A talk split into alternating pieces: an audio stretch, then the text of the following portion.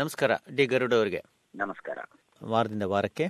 ಇವತ್ತು ರಾಷ್ಟ್ರಪತಿ ಸ್ಥಾನಕ್ಕೆ ಚುನಾವಣೆಗಳು ನಡೀತಾ ಇದೆ. ಆರಂಭವಾಗಿದೆ. ಈಗಾಗಲೇ ಮತದಾನ ಅಲ್ವೇ? ಹತ್ತು ಗಂಟೆಗೆ ಅಂತ ಹೇಳಿದ್ರು. ದಿನ ಪೂರ್ತಿ ಮತದಾನ ಆಗುತ್ತೆ. ಸೊ ಅಂದ್ರೆ ಇವತ್ತಾದ್ಮೇಲೆ ಇನ್ನು ಇಪ್ಪತ್ತನೇ ತಾರೀಕು ಫಲಿತಾಂಶ ಘೋಷಣೆ ಅಲ್ವೇ? ಹೌದು. ಈಗಾಗಲೇ ಒಂದ್ ರೀತಿಯಲ್ಲಿ ಬಹಳಷ್ಟು ನಿರೀಕ್ಷಿತ ಅನ್ನೋ ರೀತಿಯಲ್ಲಿ ಕೋವಿಂದ್ ಅವರೇ ಗೆಲ್ಲುವುದು ಮುಂದಿನ ರಾಷ್ಟ್ರಪತಿ ನೂತನ ರಾಷ್ಟ್ರಪತಿಯಾಗಿ ಆಯ್ಕೆ ಆಗುವುದು ನಿಶ್ಚಿತ ಅನ್ನುವ ಅನ್ನೋ- ಮಟ್ಟದಲ್ಲಿ ಸ್ಥಿತಿ ಇದೆ. ಆದ್ರೂ ಸಹಿತ ಕಾಂಗ್ರೆಸ್ ಒಂದ್ ಕಡೆಗೆ ನಾವು ಪ್ರಬಲ ಹೋರಾಟವನ್ನು ಕೊಡ್ತೀವಿ ಅಂತಂದು ಹೇಳಿರುವಂತದ್ದು ಸೋನಿಯಾ ಗಾಂಧಿ ಅವರು ಒಂದು ಹೇಳಿಕೆಯನ್ನು ಕೊಟ್ಟಿರುವುದು ಕಾಂಗ್ರೆಸ್ ಜೊತೆಗಿರುವಂತಹ ಕೆಲವು ಪಕ್ಷಗಳೇ ಕೆಲವು ಸದಸ್ಯರು ಅಡ್ಡ ಮತದಾನ ಮಾಡುವ ಸಾಧ್ಯತೆ ಇದೆ ಅನ್ನುವ ಅನುಮಾನವೂ ಕೇಳಿ ಬರ್ತಾ ಇದೆ. ಯಾಕಂದ್ರೆ ಹದಿನಾರು ಪಕ್ಷ ಬೆಂಬಲ ಕೊಟ್ಟಿದೆ ವೀರಾ ಕುಮಾರ್ ಅವರಿಗೆ ಅಂತಂದು ಒಂದ್ ಕಡೆ ಹೇಳಿದ್ರು ಸಹಿತ. ಹದಿನಾರು ಪಕ್ಷಗಳಲ್ಲಿ ಎಷ್ಟು ಮತಗಳು ಅಂತ ಅನ್ನೋದು ಬಹಳಷ್ಟು ಕುತೂಹಲದ್ದು.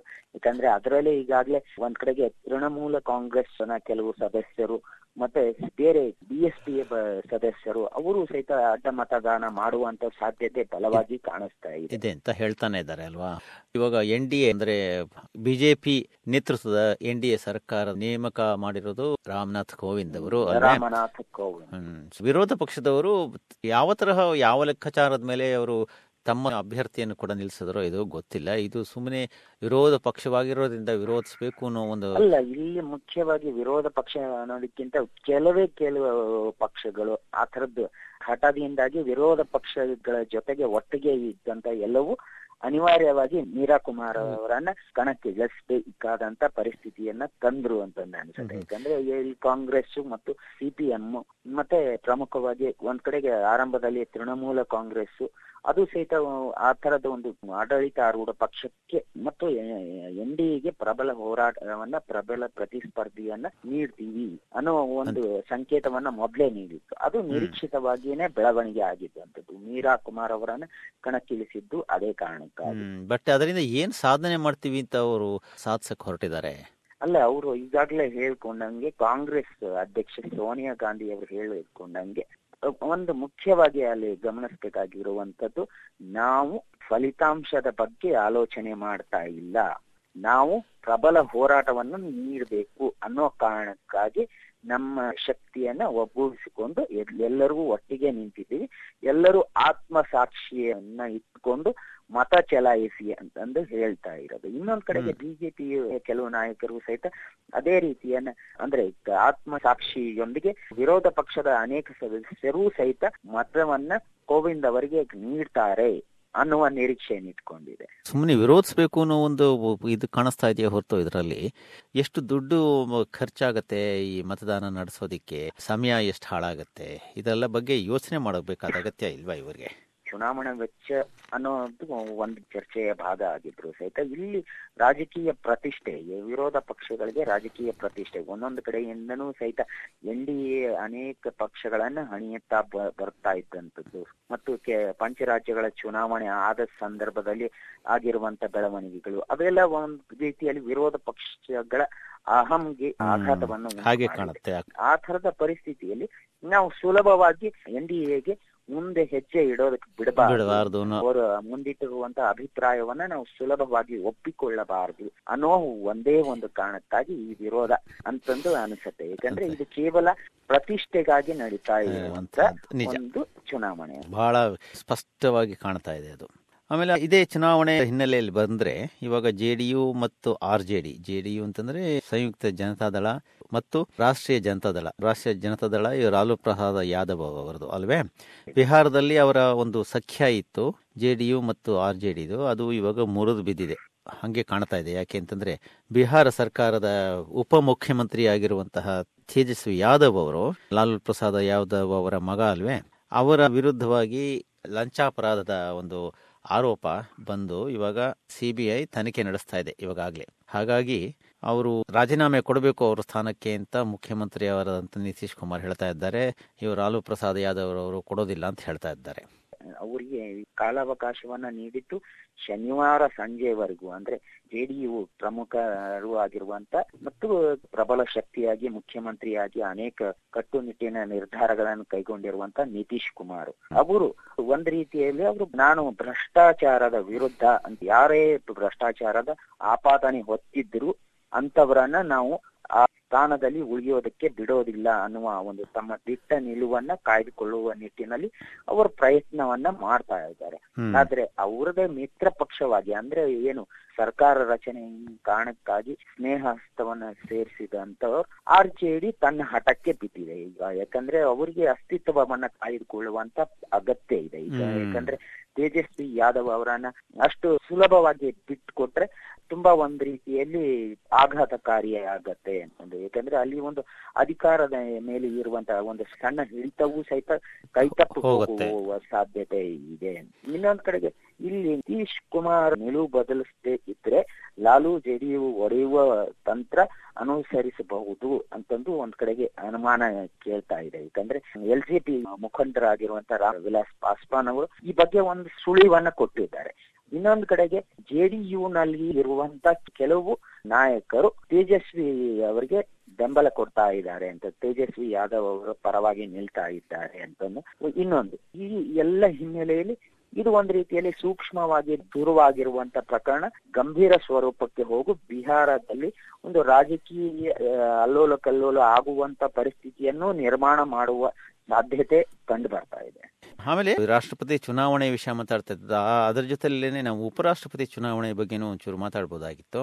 ಅದಕ್ಕೆ ಬಂದ್ರೆ ಇವಾಗ ವಿರೋಧ ಪಕ್ಷದ ಬಗ್ಗೆ ಮಾತಾಡ್ತಾ ಇದ್ವು ಅವರು ಮಾಡ್ತಾ ಇರುವಂತಹ ಒಂದು ಸಾಹಸ ಥರ ನಿರರ್ಥಕವಾದಂತಹ ಸಾಹಸವೇ ಅದು. ಆದರೂ ಇವಾಗಲೇ ಅವರು ಉಪರಾಷ್ಟ್ರಪತಿ ಸ್ಥಾನಕ್ಕೆ ಅಂತ ಅಂದ್ಬಿಟ್ಟು ಅವರ ಅಭ್ಯರ್ಥಿಯಾಗಿ ಗೋಪಾಲಕೃಷ್ಣ ಗಾಂಧಿ ಅವರನ್ನ ನೇಮಕ ಮಾಡಿದ್ದಾರೆ. ಗೋಪಾಲಕೃಷ್ಣ ಗಾಂಧಿ ಅವರು ಮಹಾತ್ಮ ಗಾಂಧಿ ಅವರ ಮೊಮ್ಮಗ ದೇವದಾಸ್ ಗಾಂಧಿ ಅವರ ಮಗ. ಇವಾಗ ಇನ್ನು ಎನ್ ಡಿ ಎ ಬಿಜೆಪಿ ನೇತೃತ್ವದ ಎನ್ ಡಿ ಎ ಇನ್ನು ಯಾವ ತಮ್ಮ ಅಭ್ಯರ್ಥಿಯನ್ನ ನೇಮಿಸಿಲ್ಲ. ಇಂದು ಅದರ ಬಗ್ಗೆ ಒಂದು ಪ್ರಕಟಣೆ ಬರೋ ನಿರೀಕ್ಷೆ ಇದೆ ಅಂತ ಹೇಳ್ತಾ ಇದ್ದಾರೆ ಹೌದಾ? ಹೌದೌದು. ಮುಖ್ಯವಾಗಿ ಎನ್ ಡಿ ಎ ಕಡೆಯಿಂದ ಎನ್ ಡಿ ಎ ಅನ್ನೋದಕ್ಕಿಂತ ಪ್ರಮುಖ ಪಕ್ಷವಾಗಿರುವಂತ ಎನ್ ಡಿ ಎನಲ್ಲಿ ಈಗ ಪ್ರಮುಖ ಪಕ್ಷವಾಗಿರುವಂತ ಬಿಜೆಪಿ ತನ್ನ ಚಿಂತಕರ ಚಾವಡಿ ಅಂತ ನಾವೇನು ಏನ್ ಹೇಳ್ತೀವಿ ಸಲಹಾ ಮಂಡಳಿ ಅನ್ನುವ ರೀತಿಯಲ್ಲೇ ಕೆಲಸ ಮಾಡ್ತಾ ಇರುವಂತ ಆರ್ ಎಸ್ ಎಸ್ ಮತ್ತು ವಿಶ್ವ ಹಿಂದೂ ಪರಿಷತ್ನ ಪ್ರಮುಖ ನಾಯಕರ ಜೊತೆಗೆ ಚರ್ಚೆಯನ್ನ ಮಾಡಿ ಒಂದು ಹೆಸರನ್ನ ನಿರ್ಧಾರ ಮಾಡಿದ್ದಾರೆ ಅನ್ನೋ ಅಭಿಪ್ರಾಯ ಕೇಳಿ ಬರ್ತಾ ಇದೆ ಇನ್ನೊಂದು. ಕಡೆಗೆಯಿಂದ ಅಭಿಪ್ರಾಯ ಅಂದ್ರೆ ದಕ್ಷಿಣ ಭಾರತದ ಒಬ್ಬ ವ್ಯಕ್ತಿಯನ್ನ ಉಪರಾಷ್ಟ್ರಪತಿ ಸ್ಥಾನಕ್ಕೆ ಅಭ್ಯರ್ಥಿಯಾಗಿ ಚುನಾವಣೆ ಅನಿವಾರ್ಯತೆ ಆದ ಸಂದರ್ಭದಲ್ಲಿ ಕಣಕ್ಕೆ ಇಳಿಸ್ಬೇಕಾಗತ್ತೆ ಇಳಿಸ್ತೀವಿ ಅನ್ನುವ ಒಂದು ಸಂಕೇತವನ್ನ ಬಿಡುಗಡೆ ಮಾಡಿರುವಂತದ್ದು ಆದ್ರೆ. ಅಂದ ತಕ್ಷಣ ಈಗ ಎದ್ದು ಕಾಣಿಸ್ತಾ ಇರುವಂತ ಹೆಸರು ವೆಂಕಯ್ಯ ನಾಯ್ಡು ಅವರನ್ನ ಆ ಸ್ಥಾನಕ್ಕೆ ಸೂಕ್ತ ಅಂತ ಪರಿಗಣಿಸುವ ಸಾಧ್ಯತೆಗಳು ಎದ್ದು ಕಾಣಿಸ್ತಾ ಇವೆ ಅದು ಸ್ವಲ್ಪ ಆಶ್ಚರ್ಯವೇ. ಅವರು ಒಂದ್ ಕಾಲಕ್ಕೆ ರಾಷ್ಟ್ರಪತಿ ಸ್ಥಾನಕ್ಕೆ ನೇಮಕ ಆಗ್ತಾರೆ ಅನ್ನೋ ಒಂದು ಇದಿತ್ತಲ್ವಾ ಅಭ್ಯರ್ಥಿಯಾಗಿ? ಹೌದೌದು. ಅಭ್ಯರ್ಥಿಗಳಲ್ಲಿ ಅವರ ಹೆಸರು ಮುಂಚೂಣಿಯಲ್ಲಿ ಇತ್ತು ಆ ಚರ್ಚೆಗೆ ಸಂದರ್ಭದಲ್ಲಿ. ಅದು ಬಿಟ್ಟು ಇವಾಗ ಉಪರ ಉಪರಾಷ್ಟ್ರಪತಿ ಸ್ಥಾನಕ್ಕೆ ಅವರ ಹೆಸರನ್ನ ಸೂಚಿಸುವ ಸಾಧ್ಯತೆ ಕಾಣ್ತಾ ಇದೆ ಅಂತ ನೀವು ಹೇಳ್ತಾ ಇದ್ದೀರಾ. ಹಾಗಾದ್ರೆ ಇನ್ನು ಏನಿದ್ರು ಸದ್ಯದಲ್ಲಿ ಶೀಘ್ರದಲ್ಲೇ ಗೊತ್ತಾಗಬೇಕು. ಅದು ಯಾವಾಗ ಚುನಾವಣೆಗಳು ಉಪರಾಷ್ಟ್ರಪತಿ ಚುನಾವಣೆ? ಆಗಸ್ಟ್ ಐದು. ಇನ್ನು ಬೇಕಾದಷ್ಟು ಸಮಯ ಇದೆ. ಆಮೇಲೆ ಅಲ್ಲಿಂದ ರಾಜ್ಯ ಸರ್ಕಾರಕ್ಕೆ ಬರೋಣ. ಬೆಂಗಳೂರಿನ ಪಾರ್ಕ್ಗಳಲ್ಲಿ ಇಂದಿರಾ ಕ್ಯಾಂಟೀನ್ ಸ್ಥಾಪನೆಗೆ ಬಹಳ ವಿರೋಧಗಳು ವ್ಯಕ್ತವಾಗ್ತಾ ಇದೆ. ಅಂದರೆ ಇವಾಗ ಎಂಥ ವಿಪರ್ಯಾಸ ಇದು? ಕಾಂಗ್ರೆಸ್ ಸರ್ಕಾರ ಇದೆ ಕರ್ನಾಟಕದಲ್ಲಿ ನಿಜ. ಇದು ಇಂದಿರಾ ಕ್ಯಾಂಟೀನ್ ಅಂತಂದರೆ ಇಂದಿರಾ ಗಾಂಧಿ ಅವರ ಹೆಸರಿನಲ್ಲಿ ಕ್ಯಾಂಟೀನ್ಗಳು ಮಾಡಬೇಕು ಅನ್ನೋದು. ಇದನ್ನ ನೋಡ್ತಾ ಇದ್ರೆ ಮತಗಳನ್ನ ಸೆಳೆಯುವಂತಹ ಒಂದು ಸನ್ನಾಹ ಇದು ಅಷ್ಟೇನೆ ಅಂತ ಕ್ಲಿಯರ್ ಆಗಿ ಗೊತ್ತಾಗುತ್ತೆ. ಅದರಲ್ಲಿ ಯಾಕೆ ಅಂತಂದ್ರೆ ನೀವು ನೋಡಿದಿರಲ್ಲ ತಮಿಳುನಾಡಿನಲ್ಲಿ ಅಮ್ಮ ಕ್ಯಾಂಟೀನ್ ನಡೆಸಿದಂತಹ ಜಯಲಲಿತಾ ಅವರು ಅವರೇ ಆರಂಭಿಸಿದ್ದಲ್ವೇ? ಅದೇ ಮಾದರಿಯಲ್ಲಿ ಇಲ್ಲೂ ಮಾಡಿ ಕಡಿಮೆ ಬೆಲೆಗಳಲ್ಲಿ ತಿಂಡಿ ಮಾರುವಂತಹ ಒಂದು ವ್ಯವಸ್ಥೆ ಇದು. ಹೌದಲ್ವೇ? ಆದ್ರೆ ಬೆಳಗ್ಗಿನ ಪಾರ್ಕ್ಗಳಲ್ಲಿ? ಮಧ್ಯಾಹ್ನದ ಊಟ ಇಲ್ಲಿ ಮುಖ್ಯವಾಗಿ ಪಾರ್ಕ್ಗಳಲ್ಲಿ ಆ ತರದ ಯಾವುದೇ ಚಟುವಟಿಕೆಗೆ ಅವಕಾಶ ಇರಬಾರದು. ಅನ್ನೋದು ಒಟ್ಟಾರೆ ಅಭಿಪ್ರಾಯ ಒಟ್ಟಾರೆ ಅಭಿಪ್ರಾಯ ಇಲ್ಲಿವರೆಗೂ ಪಾಲಿಸಿಕೊಂಡು ಬಂದಿರುವಂತದ್ದು. ಆ ವಾತಾವರಣದಲ್ಲಿ ಆ ತರದ ಒಂದು ಪದಾರ್ಥಗಳನ್ನ ತಿನ್ನುವಂತ ವ್ಯವಸ್ಥೆಗೆ ಅವಕಾಶ ಮಾಡಿಕೊಟ್ರೆ ಅಲ್ಲಿ ವಾತಾವರಣನೇ ಬದಲಾಗಿ ಹೋಗುತ್ತೆ. ಒಂದು ರೀತಿಯಲ್ಲಿ ಆ ಒಂದು ಪರಿಶುದ್ಧತೆ ಹಾಳಾಗತ್ತೆ ಅನ್ನೋದು ಒಂದ್ ಕಡೆಯಿಂದ ಸಹಜವಾದಂತ ಅಭಿಪ್ರಾಯ. ಇನ್ನೊಂದ್ ಕಡೆಗೆ ನಾವು ಕೇವಲ ಇದನ್ನ ರಾಜಕೀಯವಾಗಿ ಬಳಸ್ಕೊಳ್ತಾ ಇದ್ದಾರೆ. ಇದಕ್ಕೆ ವಿರೋಧ ವ್ಯಕ್ತಪಡಿಸುವ ಮೂಲಕ ಅಂತಂದ್ರೆ ಎಲ್ಲೋ ರಾಜಕೀಯ ಕುತಂತ್ರ ಇದು ಅಂತಂದ್ರೆ. ಇಲ್ಲಿಗೂ ಸಹಿತ ಇಂದಿರಾ ಕ್ಯಾಂಟೀನ್ ಅಂತಂದು ಹೆಸರು ಇನ್ನ ಸೂಚಿಸುವುದರ ಸಂದರ್ಭದಲ್ಲೇನೆ ಸಾಕಷ್ಟು ವಿರೋಧಗಳು ವ್ಯಕ್ತವಾಗಿತ್ತು. ಆನಂತರ ಇದಕ್ಕಾಗಿ ಹಣಕಾಸಿನ ವ್ಯವಸ್ಥೆಯನ್ನ ಹೇಗೆ ನಿಧಿಯನ್ನ ಕ್ರೋಢೀಕರಿಸುತ್ತೆ ಸರ್ಕಾರ ಅನ್ನೋ ಒಂದು ಪ್ರಶ್ನೆಯು ನಿರಂತರವಾಗಿ ಕಾಡ್ತಾ ಇದೆ. ನಾವು ತಮಿಳುನಾಡಿನಲ್ಲಿ ಈಗಿನ ಪರಿಸ್ಥಿತಿಯನ್ನ ನೋಡಿದ್ರೆ ಜಯಲಲಿತಾ ಅವರ ಸಂದರ್ಭದಲ್ಲಿ ಯಾವ ರೀತಿ ಇಂದಿರಾ ಕ್ಯಾಂಟೀನ್ ವ್ಯವಸ್ಥಿತವಾಗಿ ನಡೆದುಕೊಂಡು ಬಂದಿತ್ತು. ಅದಕ್ಕೊಂದು ಆ ಒಂದು ಯಾವ ರೀತಿ ಅದು ಭಾವಿಸಿತ್ತು ಅಮ್ಮ ಕ್ಯಾಂಟೀನ್ ಈಗ ಅದು ಸಂಕಷ್ಟದ ಸ್ಥಿತಿಯಲ್ಲಿದೆ. ಅಂದ್ರೆ ಅದೊಂದು ಹೊರೆ ಅನ್ನುವ ರೀತಿಯಲ್ಲಿ ಪರಿಗಣಿಸುವಂತ ಪರಿಸ್ಥಿತಿ ನಿರ್ಮಾಣ ಆಗಿದೆ. ಆಗಿದೆ. ಆ ತರದ ಪರಿಸ್ಥಿತಿ ರಾಜ್ಯದಲ್ಲೂ ನಿರ್ಮಾಣ ಆಗತ್ತಾ? ಆದ್ರೆ ಆ ತರದ ಪರಿಸ್ಥಿತಿಯನ್ನ ಹೇಗೆ ನಿಭಾಯಿಸಬಹುದು ಅನ್ನೋ ಮುಂದಾಲೋಚನೆಯೂ ಖಂಡಿತವಾಗಿಯೂ ಇರಬೇಕಾಗುತ್ತೆ. ಇದು ಸುಮ್ಮನೆ ಸಮಾಜದ ಕೆಳಗಿನ ವರ್ಗದ ಮತದಾರರನ್ನ ಸೆಳೆಯೋದಕ್ಕೋಸ್ಕರ ಇದನ್ನ ಸ್ಥಾಪನೆ ಮಾಡಿ ಬೇರೆ ತೆರಿಗೆದಾರರಿಗೆಲ್ಲ ಟ್ಯಾಕ್ಸ್ ಮಾಡಿದಾಗತ್ತೆ ಅಷ್ಟೇನೆ. ಇಲ್ಲ ಇಲ್ಲಿ ಇಂದಿರಾ ಕ್ಯಾಂಟೀನ್ನಲ್ಲಿ ಒಂದ್ ರೀತಿಯಲ್ಲಿ ಒಳ್ಳೆಯದು ಆ ತರದ ಒಂದು ವ್ಯವಸ್ಥೆ ಇರಬೇಕು ಅಂತಂದು ಎಲ್ಲರಿಗೂ ಗುಣಮಟ್ಟದ ಆಹಾರ ಸಿಗ್ಬೇಕು ಅಂತಂದು ಅದು ಕಡಿಮೆ ಬೆಲೆಯಲ್ಲಿ ಅನ್ನುವ ಒಂದು ಆಲೋಚನೆ ಸಹಜವಾಗಿ ಒಳ್ಳೆಯದೇ. ಆದ್ರೆ ಅಲ್ಲಿ ಆ- ಗುಣಮಟ್ಟವನ್ನ ಹೇಗೆ ಕಾಯ್ದುಕೊಳ್ಳಲಾಗತ್ತೆ ಅಷ್ಟು ಕಡಿಮೆ ಬೆಲೆಯಲ್ಲಿ ಗುತ್ತಿಗೆದಾರರು ಹೇಗೆ ಅದನ್ನ ನಿರ್ಮಾ ನಿರ್ವಹಣೆ ಮಾಡ್ತಾರೆ? ಅಂದ್ರೆ ಅದಕ್ಕೆ ಬೇಕಾಗಿರುವಂತ ವ್ಯವಸ್ಥೆ ಅದಿ ಆಡಳಿತದಲ್ಲಿ ಆ ತರದ ನಾವು ಹಿಂದಿನ ಬಹಳಷ್ಟು ಈ ತರದ ಯಾವುದೇ ಸರ್ಕಾರದ ಯೋಜನೆಗಳು ಹೇಗೆ ವಿಫಲ ಆಗ್ತವೆ ಅಂತಂದು ಯಾಕಂದ್ರೆ ಅಧಿಕಾರಿಗಳು ಯಾವ ರೀತಿಯಲ್ಲಿ ಕಾರ್ಯನಿರ್ವಹಿಸುತ್ತಾರೆ ತೊಡಕುಗಳಿವೆ ಅನ್ನೋದನ್ನು ಬಹಳಷ್ಟು ಗಮನಿಸಬೇಕಾಗತ್ತೆ.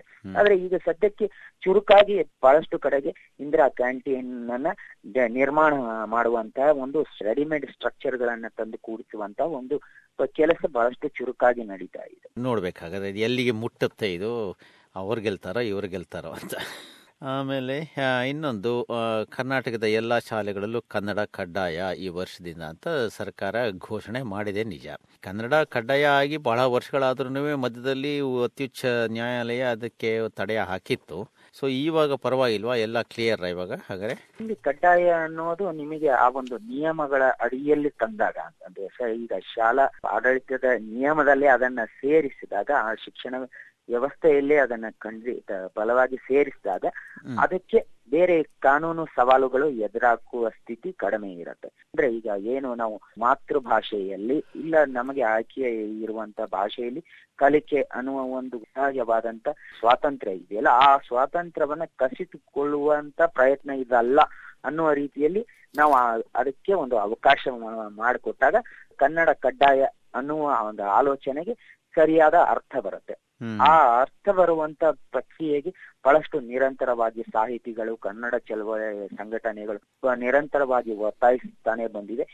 ಕನ್ನ ಕನ್ನಡ ಹೇಗೆ ಉಳಿಬೇಕು ಅನ್ನುವ ಒಂದು ಆಲೋಚನೆ ಬಗ್ಗೆನೂ ಬಹಳಷ್ಟು ಚರ್ಚೆ ನಡೆದಾಗ್ಲೂ ಸಹಿತ ಈ ತರದ ಅಂಶಗಳು ಬಹಳಷ್ಟು ಚರ್ಚೆಗೆ ಬಂದಿದೆ. ಆದ್ರೆ ಈಗ ಆ ತರದ ಒಂದು ನಿಯಮವನ್ನ ಜಾರಿಗೆ ತಂದಾಗ, ನಿಯಮದ ಅಡಿಯಲ್ಲಿ ಕೆಲಸ ಮಾಡುವಾಗ ಅನಿವಾರ್ಯವಾಗಿ ಎಲ್ಲವನ್ನು ಒಪ್ಕೊಳ್ಳೇಬೇಕಾಗುತ್ತೆ ಅವಾಗ ಈಗ ನಮ್ಮ ಕನ್ನಡದ ಉಳಿವಿಗೆ ಏನು ಒಂದೇ ಹಾದಿ ಅಂದ್ರೆ ಮುಕ್ತ ಜ್ಞಾನ ಮುಕ್ತ ತಂತ್ರಜ್ಞಾನ ಅನ್ನೋ ಒಂದೇ ತತ್ವ ನಾವು ಅನು ಅನುಸರಿಸಿಕೊಂಡು ಸಾಗಿದ್ರೆ ಅದು ಹೆಚ್ಚು ಸೂಕ್ತವ ಅಂತ ಅನಿಸುತ್ತೆ. ಒಟ್ನಲ್ಲಿ ಹೆಂಗೋ ಬೇಕೆಂತಂದ್ರೆ ಬಹಳಷ್ಟು ಕನ್ನಡ ಅಭಿಮಾನಿಗಳು ಸಾಹಿತಿಗಳು ಎಲ್ಲರೂ ಇದ್ರ ಬಗ್ಗೆ ಬಹಳಷ್ಟು ಆತಂಕವನ್ನು ವ್ಯಕ್ತಪಡಿಸ್ತಾ ಇದ್ರು. ಕನ್ನಡದಲ್ಲಿ, ಕನ್ನಡ ಶಾಲೆಗಳಲ್ಲಿ ಕೂಡ ಕನ್ನಡ ಇವಾಗ ಹೇಳ್ಕೊಡ್ತಾ ಇಲ್ಲ ಅನ್ನೋ ಥರ. ಸೊ ಇದು, ಇದರಿಂದಾಗಿ ಕಡೆ ಪಕ್ಷ ಈ ಸ್ವಲ್ಪ ಎಲ್ಲ ಮಕ್ಕಳಿಗೆ ಒಂದಷ್ಟು ಕನ್ನಡ ಬರೋ ಥರ ಆದರೆ ಅದೇ ಸಾಕು. ಅಲ್ಲಿಗೆ ಸಾರ್ಥಕ ಅಂತ ಅನ್ಸುತ್ತೆ. ನೋಡೋಣ ಸರ್ಕಾರ ಎಷ್ಟರ ಮಟ್ಟಿಗೆ ಇದೆ ಕನ್ನಡ ಅನ್ನೋದು ಹೇರಿಕೆ ಆಗಬಾರದು ಸ್ವೀಕೃತ ಆಗಬೇಕು. ತಮಿಳುನಾಡಿನ ಶಾಲೆಗಳಲ್ಲಿ ಹೇಗೆ ತಮಿಳು ಭಾಷೆ ಹೇಗೆ ಸ್ವೀಕೃತ ಅನ್ನುವ ರೀತಿಯಲ್ಲಿ ಬೆಳೆದಿದೆ ಆ ತರದ ವಾತಾವರಣ ಕನ್ನಡ ಭಾಷೆಗೂ ನಿರ್ಮಾಣ ಮಾಡಿಸಿಕೊಡುವಂತ ಪ್ರಯತ್ನ ಎಲ್ಲ ಹಂತದಲ್ಲೂ ಅಗತ್ಯ ಅಗತ್ಯ ಇದೆ ನಿಜ. ಸರಿ ಗರುಡರವರೇ ಇಷ್ಟು ವಿಷಯ ತಿಳಿಸಿದ್ದಕ್ಕೆ ಧನ್ಯವಾದಗಳು. ನಮಸ್ಕಾರ. ನಮಸ್ಕಾರ.